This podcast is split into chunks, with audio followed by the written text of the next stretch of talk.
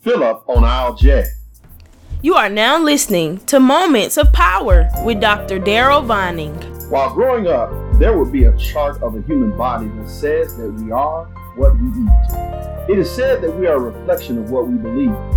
It is also said that the things that we believe in are the things that we do.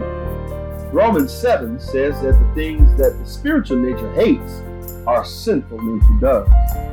So, how do we overcome the sinful nature that causes us to do what we say we do not believe in? We must feed our minds the Word of God so that we fill up on the things that His Word declares, therefore, strengthening our inner self when we decide what we do. Fill up on aisle J.